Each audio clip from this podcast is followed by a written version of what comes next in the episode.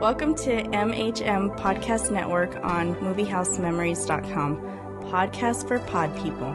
Our feature presentation begins now. You're listening to Lunchtime Movie Review from lunchtimemoviereview.com, and we are the children of the 80s.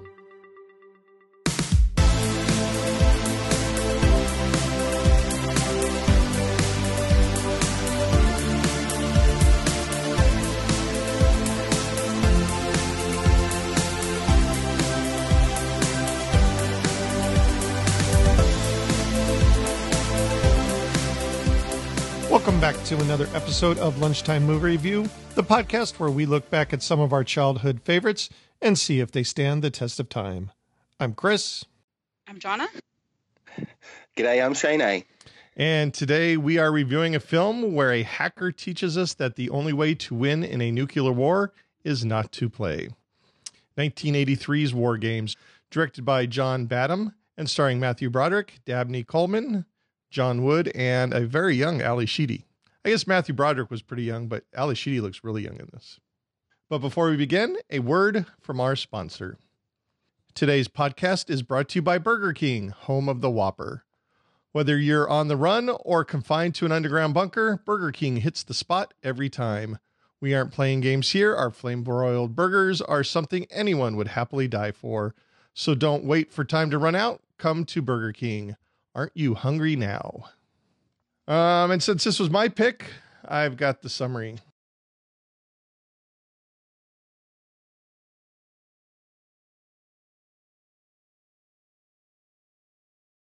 When the U.S. Air Force issues a number of surprise drills to test its controllers on their ability to launch nuclear strikes, they learn a certain percentage will never turn the key to attack.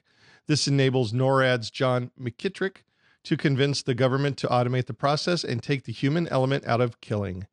The government agrees this is a good idea and grants NORAD's supercomputer WOPR full nuclear control. That would never happen today, would it, Jonna? Mm, Meanwhile, out in Seattle, high school student David Lightman is a bludgeoning hacker able to illegally change his and his is he little a bludgeoning hacker or a burgeoning hacker? No, he's a bludgeoning in my in my summary. um, is a bludgeoning hacker able to illegally change his and his little friend Jennifer Mack's grades on his on his school's mainframe. At dinner one night, David looks through a magazine and sees an ad for Protovision's upcoming games. Wanting to play them now, David sets out to hack his way into the company's server. The company is located in Sunnyvale, California, and David programs his computer to dial random numbers in the city to find Protovision's system. He lands upon one that doesn't identify itself and he can't log into its server. Thinking that he's found Protovision, David has it lists its games, which it does. Most titles are of the of the boring variety, but one in particular, Global Thermonuclear War, catches his interest.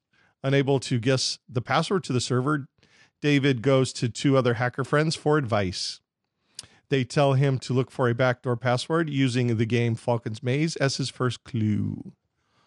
David skips school all week to do research that might lead him to the password. He discovers a man named Stephen Falcon, who was an artificial intelligence researcher, and David digs into his background. One day, when David's little friend Jennifer is over, he has an epiphany. Falcon had a son named Joshua who died as a child. David tries Joshua's name as the password and it works. Unfortunately, David doesn't log into Protovision system. He logs into the military's WOPR supercomputer at the Cheyenne Mountain Complex. David begins his game of global thermonuclear war with Joshua, playing as the Soviet Union. When the computer starts the simulation, all of NORAD goes off because it thinks the Soviets have actually launched a strike against the United States. David has to end the game quickly, though, to take out the trash, and NORAD has to stand down. However, Joshua continues to play the game, and it plays to win. What happens when your supercomputer doesn't understand the difference between simulation and reality? You get one whopper of a mess. NORAD continues to see the simulation play out on its screens, but they don't know it's a simulation. This causes them to drop the nation's DEFCON level, and once it hits one, it's World War III. Back at home, David sees a news broadcast about the computer attack and figures his game was the source for it. The FBI soon comes to town and reads David's his rights, and they arrest him. The FBI takes David to NORAD, where they deny him the rights they read him in Seattle, and they continually question him. Da- David figures out WOPR is Joshua and that it is playing the game, but he is unable to convince McKittrick that this is what is going on. Instead, the FBI slaps espionage charges on him. While there, David also discovers that Falcon is still alive and living on an island in Oregon. Figuring Falcon can fix the mess, David blends in with a group of visiting tourists and escapes the complex. He then calls Jennifer to ask her to purchase a ticket to Oregon. When he arrives there, David finds Jennifer has driven three hours to the airport to meet him.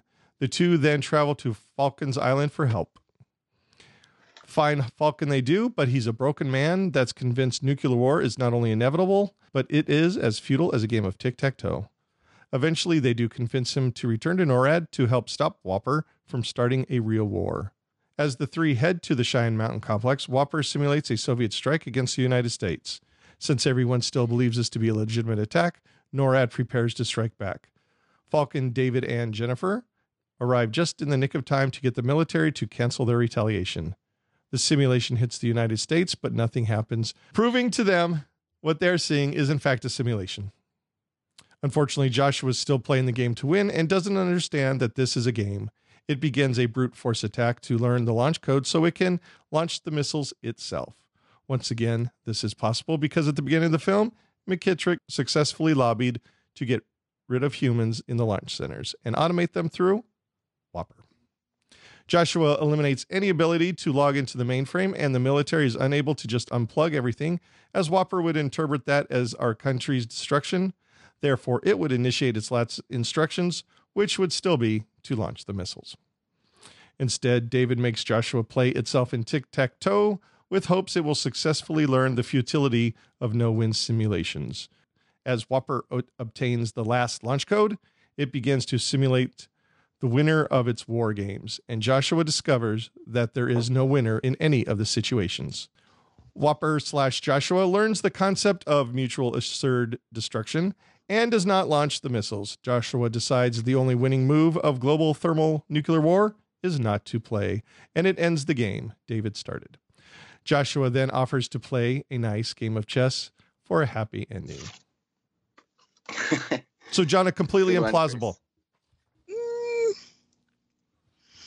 Not completely, I guess. Maybe more than we think it's real. Um, Shanae, you got movie Yes. numbers for us?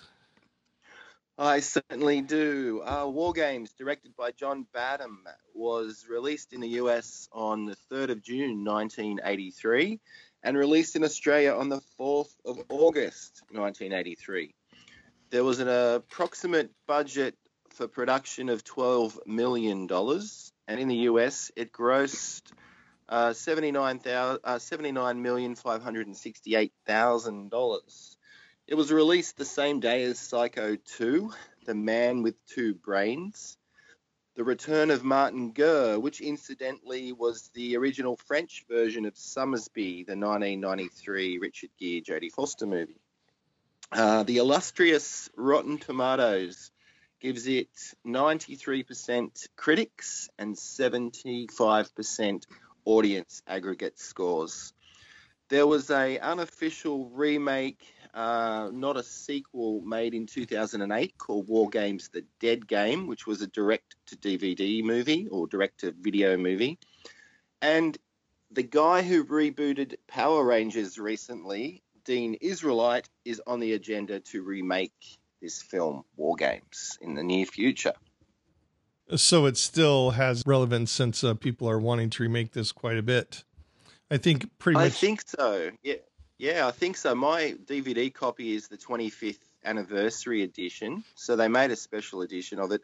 It's got some games that have been uh, made up from the movie, and I think it's just generally a favorite from the 80s. Not quite a cult movie, but a lot of people still really like it. I had ColecoVision back in the day, and I really wanted that game, but I never got it. I just loved the arcade game, uh, the arcade scene when he was in there uh, playing Galaga and you could see Miss Pac-Man, and there was a Tron video game in the background. It's pretty cool. You don't see that very often anymore. Mm-mm. Jonna, did you see this back in the day? I did. I did, and I remember liking it back then, um, and liking Matthew Broderick, of course. This is only his second movie, so you know, here he was a newcomer on the scene, but I couldn't really remember much about it other than that I liked it, and then I watched it last night and enjoyed it again. Shane, had you seen it back when it first came out? I couldn't remember it, so I was like watching a new movie for me, and I had seen it, but it's been such a long time. Even though I had the DVD I purchased a few years ago, I hadn't actually put it in to watch. Uh, I, I remember liking it at the time, but watching it a second time, I think it was it was good, but it got a little bit more contrived as it went on. I know I'm being a little bit too harsh and critical because it's just a fun movie, but it was it was good in in moments. Matthew Broderick, yeah, you're right. You could tell he was fairly uh, young and fresh in it because he's acting definitely got better, even only a couple of years after this. Yeah, I had seen this movie a number of times, both in the theater and on the HBO loop. So um, I, I, I remember the the story very well, and I I've seen it within the last five years as well before this podcast, and um, I've always enjoyed this movie a lot. But I will agree with you, Shane, that it does get a little silly towards the end. I mean, it's it's popcorn fare. It's not supposed to be. I mean, it takes on a serious topic, but it's not necessarily the most um, intensive dramas or thrillers. So it, it, does get a little silly at the end. I've never been a big fan of Professor um, Falken's character. Even back when I was a little kid, I always thought he was a little pointless in many yeah. ways. Yeah, I think it was from the moment where he escapes from that room, uh, it started getting a bit uh, silly for me after that. Uh, it was a pretty good build up and the the whole uh, tension and the, it, it, was a pretty good uh, thriller drama. But then, yeah, it gets too much towards the end to be taken too seriously or get excited about.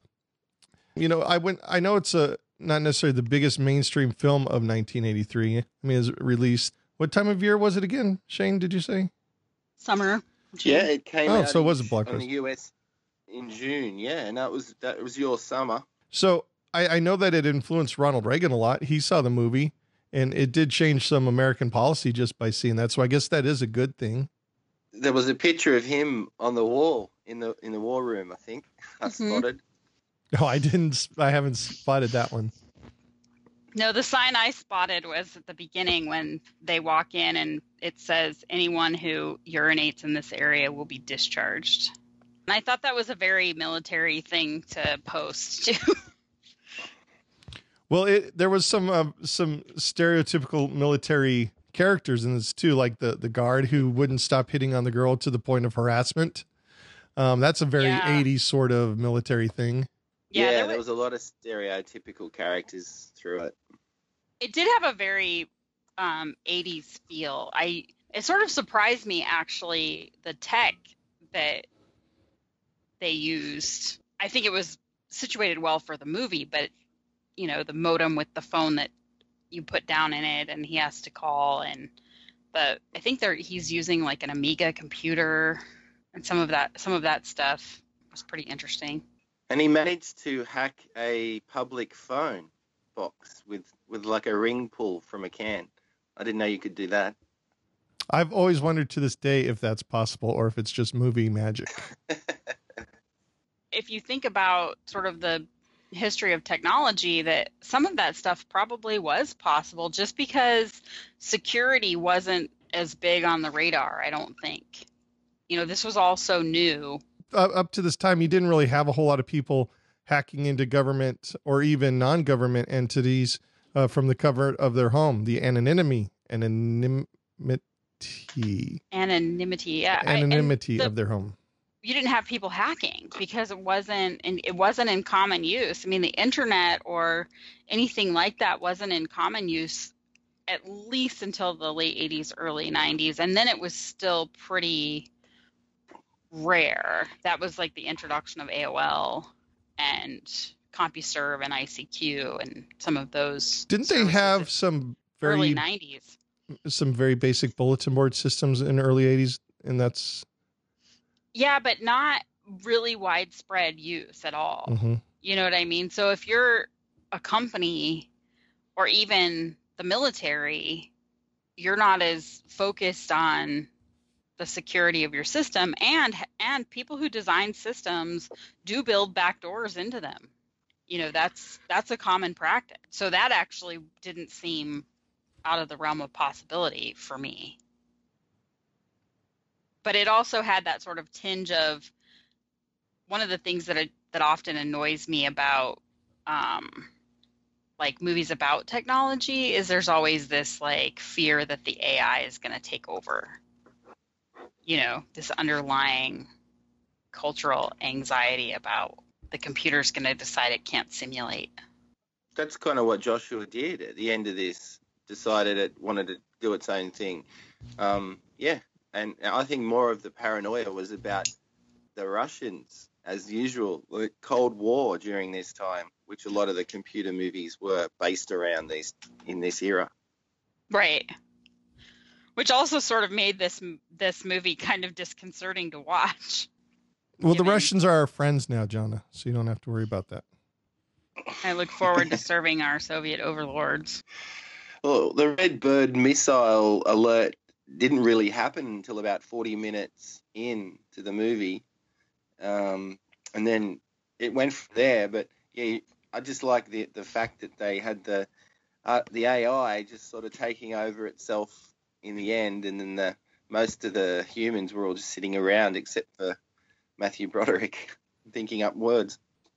Well, I think this is one of the first films that took that theme, and I think a lot of subsequent films after you know, just um, just went with it even further. So I think that might be it. Kind of might be the basis of subsequent AI films, because how many of them were really out there? Early '80s, there was uh, Space Odyssey. trying to think what else talked about. Well, Failsafe. There was a movie called Failsafe, Uh-huh. which was about a, a launch against the Russians from the 60s. Um, but really, I think Electric Dreams was a couple of years later, but obviously that's different again. But it still was computer themed. Um, when it come to nuclear warheads and that, there wasn't there wasn't really a lot that I can think came, comes to mind. There was a lot of things like hackers and the net in the 90s. Sneakers was another one. So Lawnmower Man, movies like that sort of had uh, virtual reality or computers as the basis of their storylines taking over or creating havoc. But I can't think of a lot that had similar themes to what War Games gives us. Yeah, because at that time it was more like Tron, sort of. Yeah, artificial or computer generated uh, landscapes, I guess you could say. So this was was did kind of stand out from the norm, I think. Definitely. I think that's why it still stands the test of time and people refer to it on a regular basis when it comes to hacking movies or World War Three films. And I don't think Well, any other had uh, Eugene from Grease in it. Yeah, it was interesting to see all the people that I've seen in other movies. Oh wow, he's really young. Oh wow, she's really young. hmm Um, because this was a long time ago. But I think that, like I said about the cultural anxiety about the Russians, about the Cold War, about computers generally, because they're just starting to come into the public consciousness, right? That there are these things that do this and have the potential to do other things. And what does that mean for us as human beings? Like, I think that's a sort of eternal question. Yeah, I think home computers were just finally starting to become affordable uh, around this time. I remember my ex husband telling me that you could talk to people on this thing called the internet, and I was like, "What? What do you, what do you mean? That's crazy talk." And he showed me ICQ and CompuServe, where you could in real time talk with real human beings, or sort of. Speaking of some of the actors, did you spot Michael Madsen at the start? He was very young. Uh, and James Tolkan as well. Of course, the principal from Back to the Future and Commander in Top Gun. It was good to see him. Yeah, I forgot he was in the film. Very brief, but he was in it. Barry Corbin, he's a bit of a character actor. You know him as soon as he starts talking. I always remember first seeing him in a show called Northern Exposure. Yeah, he was the general, right? Yeah. Yeah, he's he's uh, one of those that I can remember forever, and he was perfect as the general, especially taking uh, swigs of his big man chew throughout the film. And uh, what do you say to the president? That's bullshit. No, not you. He's so he's got some pretty good comedic timing. Yeah. And he said something about, and I didn't quite understand it, something about, oh, we've been doing this before you were watching Howdy Doody. And I wasn't sure what Howdy Doody was, but I've figured it out. It's a kids' show from the 60s. Mm-hmm. A creepy kid show with a creepy puppet. Right. Oh, I didn't even know it. I'm glad that I bypassed that and went straight to He-Man. Captain Kangaroo was the one that I got, and um, what was the the '70s show? HR Pufnstuf, the big acid trip show for kids. That was that's what I got. I didn't get um, Howdy Doody. now, one of my favorite actors was uh, from the '70s and '80s was in this, in uh, Mr. Nine to Five himself, Dabney Coleman. He plays the perfect asshole character in every film. He wasn't. I mean, he was a little bit of a prick in this one, but there's some uh, some humanity to him at the end of this film. And uh, I I always enjoy his performance in this, and, and in most films I see him in. So I always like it when he's in one of my old time films I re review. I agree. He's good, and his characters, characterizations, especially around this time, never vary too much. But he did show some compassion, like you say, Chris, in this. I think he kind of looked at Matthew Broderick's character, thinking, "Well, this guy is kind of smart. He's a bit of a punk, but he's still smart. Well, let's just treat him normally." Um, and then they ended up all working together anyway. But I like Dabney Coleman. He was always good in uh, Tootsie. I love Tootsie. it's a great one. Um, and I think in a version of this that they wrote for him, he uh, actually took on Matthew Broderick's character uh, David as a um, as a um, gave him a part time job as his assistant after the ordeal was over. That could have been the sequel. You think? Maybe. I don't know if this mo- this would have had a, been good as a sequel or with the sequel. No, I, agree. Say. It's a, one-off. It's Mhm. Too many sequels because obviously the '80s was the year the when all these sequels sort of started. It's good that they didn't do it. And the one that they did do that I mentioned all those years later came and went. Nobody knew about it. Yeah, Anyway. straight to DVD. That's why I never heard of it. He uh, did you notice how um, David Matthew Broderick's character was uh, changing his grades there at the start, just like he does in Ferris Bueller. Mm-hmm. It's an interesting. I don't know um, if John Hughes meant to do that or it's just the way the the character worked out for Ferris Bueller. But his mom was also in both films was a um, realtor, so I don't know if that's just a, a throwback That's or true. or Yeah. what the deal is. And it's funny to go from War Games to Ferris Bueller to see how much uh, Matthew Broderick grew as an actor because he did look a little nervous in this film. You know, it's not the the actor that you think of when you think of his later movies, uh, like Biloxi Blues or even Ferris Bueller. I guess he was kind of cocky in War Games, but he, it wasn't the same level. You know what I mean? Like there's just that sort of aura of confidence that he puts forth in most of his movies later on. There's flashes of his cockiness in this, where um, Ally Sheedy's character uh, Jennifer, where she says you could go to jail for that, and he says not if you're under 18. But what's the first thing they do? They arrest him. So I was looking at his filmography after I watched this, and I had forgotten so many of the good movies that he was in down the line because I think he's sort of iconic for my growing up years, movie wise. but it's interesting. He was never considered one of those brat packers. Uh, Ally Sheedy was in that group, but he, I don't think he was ever really in with that that same. I wouldn't say same crowd, but I would say you know same general age group. Yeah, he was in the age group, but the Brat Pack was coined for those selected, uh, I guess, Breakfast Club and St. Elmo's Fire guys all around that time. And he wasn't doing those teen style comedies, Matthew Broderick. He, he sort of, he did obviously Ferris Bueller, but he wasn't doing the average teen comedies like the other guys were doing. Yeah, because he followed this up with Ladyhawke. La- Ladyhawke, the sword and sorcery film where he fell in love with Michelle Pfeiffer, wasn't it? Yeah. Or Rutger Hauer fell in love with Michelle Pfeiffer. Uh, Matthew probably fell in love with her too. Who wouldn't fall in love with Michelle Pfeiffer? but yeah, that's not. I mean, it, it's kind of a, a a little action comedy type movie, but it's not really like a John Hughes style or St. Elmo's Fire style. So he, I think he did do his own thing that kept him out of that Brat Packer type genre.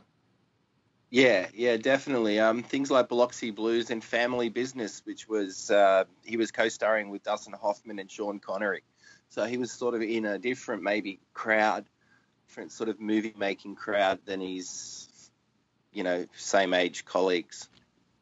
He even starred in um, I'm not sure what year it was, would have been around 1990 with uh, with Marlon Brando in a film called The Freshman. So Matthew Broderick was sort of in a different like I said, different crowd. I don't know. Um, obviously was acting with a lot of the uh, classic actors of the time as well. He was probably trying to be taken a little bit more seriously. I think. I mean, Glory. That's a that's a fairly serious movie. You know, that's not. Well, that was Academy Award nominated Denzel and Yeah. so forth. Yeah, that was a big film, and he was a an officer in that, so he might have been playing an older character than what his actual age was. I'm trying to place him in um, Max Dugan Returns. That was a long time ago that I saw that film, but I know he was in it. Jason Robards comedy. Yeah. I want to say that was around 1980, 1981 that came out. Well, of course, he does a lot of stage stuff too. Uh, he was in the I'm sorry, it's Max Dugan Returns in '83. Oh, okay. 83, same year as War Games. hmm Right. As I said War Games was only his second movie, so Well, the director of War Games, John Badham, also made Blue Thunder the same year as this. So they're, they're two pretty high profile, high budget kind of movies to do in one year. And of course, he made Short Circuit a couple of years later, which also had a computer, not so much hacking theme, but it was definitely a computer engineering theme. And Chris, did you know that, uh, or did you notice that this was an MGM United Artists film? Yeah. hmm So Heaven's Gate was only a couple of years before this, but they still managed to uh, get enough money to make this one a couple of years later. This was um, so MGM purchased United Artists pretty much a, a year or so after Heaven's Gate, and then so Yep. this probably would have been one of their first uh, joint ventures. Acquisition. Yeah. Yeah. Just thought that was interesting, seeing we recently talked about Heaven's Gate. Now, one thing I wanted to talk about was the actual NORAD command center, which was at the time the most expensive set I think ever constructed at a million bucks of 1983 money. And Shane, didn't you say this film only had a budget of 20 million? So that's a pretty considerable chunk of the budget. 12. 12 million. Okay, 12 million. Yeah. So even, approximate budget of 12 million. So I mean, they got their money's worth in this. This wa- it looked so good that it kind of embarrassed the real NORAD into upgrading their systems because they were running on it like looked good, 1950s technology at the time. I mean, it looked good because it was big and spacious, and but how hard is it to make a whole lot of little blinking lights? you don't know what those lights are doing; they're just blinking. Well, the vector graphics for the the screens. I mean, they didn't have big screens like that at the time. So I think that they okay, they put a lot of ingenuity. Yeah, the WOPR that was pretty much what wood, blinking lights, and uh, metallic paint. Um, but the actual all the screens up front and what they had to do to animate it with their technology of the time, and I believe they had these um, these screens playing real time in front of the actors. So that's a pretty good feat for the time, and I think they even got an Oscar for that, one of their technical Oscars. Well, it certainly deserved it then if it if it did. I know it got nominated for two or three Oscars. I didn't know it won anything. Yeah, I think it's one of those that they don't award at the actual show, kind of like the little ceremony the day before or something. But I think if I remember Yep. correctly, they did get some sort of technical Oscar for this. Well, one thing it wouldn't have been nominated for is the uh, score. The soundtrack reminded me a bit of Police Academy. It was all um, a, a mixture of uh, military style horns and drums, and yeah, I don't know if I liked it at all. It was just all really stereotypical. Wasn't there a harmonica in this too? yeah, it wasn't good. Just kept thinking of Police Academy and just every other war movie kind of comedy like Stripes you've ever seen. At least you didn't think of Happy Feet. No, never. Well, no, not this time. Another movie that I remember fondly from this time that's kind of similar, and it has Dabney Coleman is uh, Cloak and Dagger, and uh, we had considered reviewing that as well. But um, you know, they're both kind of the same sort of themes where the government is after this this kid who uh, has done something he shouldn't. Although in Cloak and Dagger, he didn't really do anything he shouldn't have. He just saw something he shouldn't have.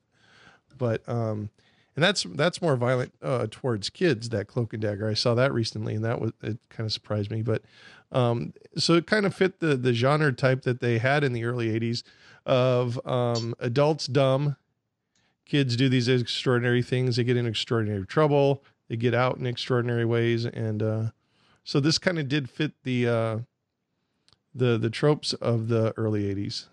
Yeah, I've never uh, actually seen Cloak and Dagger. I've heard you talk about it, and I've known about it my entire movie-going life, but I've never watched it. So that that'd be one I'd be interested in seeing if it's similar.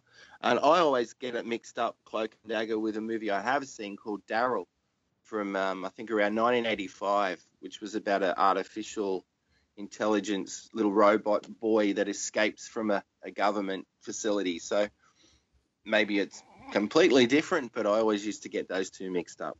Yeah, Cloak and That Dagger was have- good if I remember correctly.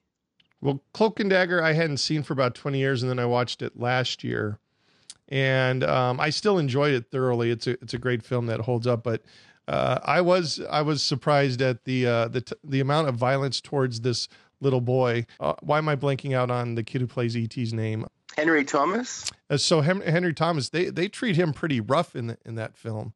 So uh, I was surprised didn't, about that. I didn't realize Henry Thomas was in it, so that's a bonus. He's good. What year did ET come out? 82. Okay, so this was um, so this was 1984 that Cloak and Dagger had come out. So a couple years after that, and uh, I mean, even ET was the government chasing these little kids and you know using kind of excessive force towards kids to the point where Steven Spielberg took out guns and replaced them with walkie talkies in later versions. So Oh, I didn't know that Cloak and Dagger was a Marvel Comics invention. Well, that, that's that's just great. Cloak and Dagger sits right next to Howard the Duck. Both Marvel. Can we forget that Howard the Duck ever existed? I love Howard the Duck. It's a terrible movie, but I love watching it. Oh God. There's Like, something in WarGames that it surprised me, and it always does when I hear this. But there's a scene near the end where Matthew Broderick's character David admits he can't swim. I thought most people could swim. It's especially ironic because of all the water in Seattle. I think that's why it makes it funny. Um, that his character can't swim. But it actually, I guess it's not surprising because his parents are kind of absentee parents. They're there, but they're not there. They're not really caring parents. So I could see them not teaching him how to swim when he was a little kid. Yeah, okay, I guess. All right, let's go around the table here. Um, when all is said and done, uh, what are your thoughts on this film? And uh, did do you think it stands the test of time? Jana, we'll start with you. This was a fun film. I did think it stood the test of time. Um, a little weird to watch it now. Um, I'll give it three and a half mad scientists. Or three and a half um, rogue computers. Sure. There you go. Shane T or Shane A. Yeah, I agree. It's a fun movie for the Pac-Man generation. and I enjoyed watching it. Like I said, I didn't remember very much of it at all, so it was like watching a new film. And I, if you get over how dated it is and how contrived it gets towards the end, it's still got a lot happening, and it's it's probably a blueprint to a lot of the hack movies that came after it, and still regarded a classic. So it definitely stands the test of time and is an enjoyable watch. I'll give it three Pac-Mans out of five. I'll agree that this stands a test of time. This is a very much a nostalgia pick for me. something I remember fondly from um, watching it as a kid, and I still watch it periodically every few years now. Um, I, I, I agree that it's gets silly uh, towards the end, but um, overall, it, it's just a fun movie that um, I think is very relevant today. Um, and although I'm in general against reboots or remakes, I think that this would be a perfect film to remake in today's world, especially in the world of hackers, how good they have gotten these days. I think it would be make for a very good thriller. So I actually would like them to remake this one. And I'm actually going to give it four out of five Ally Sheedys. If I get if one so we'll one Ally Sheedy is would be great. Four four 17 year old Ally Sheedys makes it legal. It makes it less creepy, I think. but you're talking about the remake, Chris, and you, how you'd think it might make a good film. Well, I mentioned at the start that uh, the director Dean Israelite, who recently did the Power Rangers movie, against all odds, made he made that a pretty decent, watchable, good film. I've got to say, I, I thought I was going to write it off, and when I was watching it, it's actually not bad. So he could be the right man for the job. Yeah, like I said, I'd like to see it. Well, that's it for today's nostalgic review. Please let us know what you think of the film in the comments section on our website and rate it from 1 to 5 stars on that page as well. If there is an 80s film you'd like us to review, please send us an email at comments at moviehousememories.com with your name, your pick, and your location. And finally, if you are of the social media persuasion, you can look the MHM Podcast Network up on Twitter, Facebook, Instagram, and YouTube. And if you do, please give us a follow when you find us.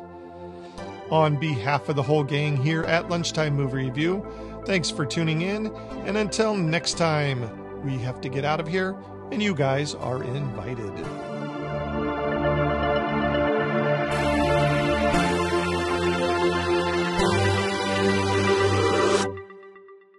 This podcast is intended for entertainment and information purposes only. The theme song for Lunchtime Movie Review, Fireworks, is brought to you by Alexander Nakarada at serpentinesoundstudios.com under a Creative Commons Attribution 4.0 license. All original content of this podcast is the intellectual property of Lunchtime Movie Review, the MHM Podcast Network, and Fuzzy Bunny Slippers Entertainment LLC, unless otherwise noted.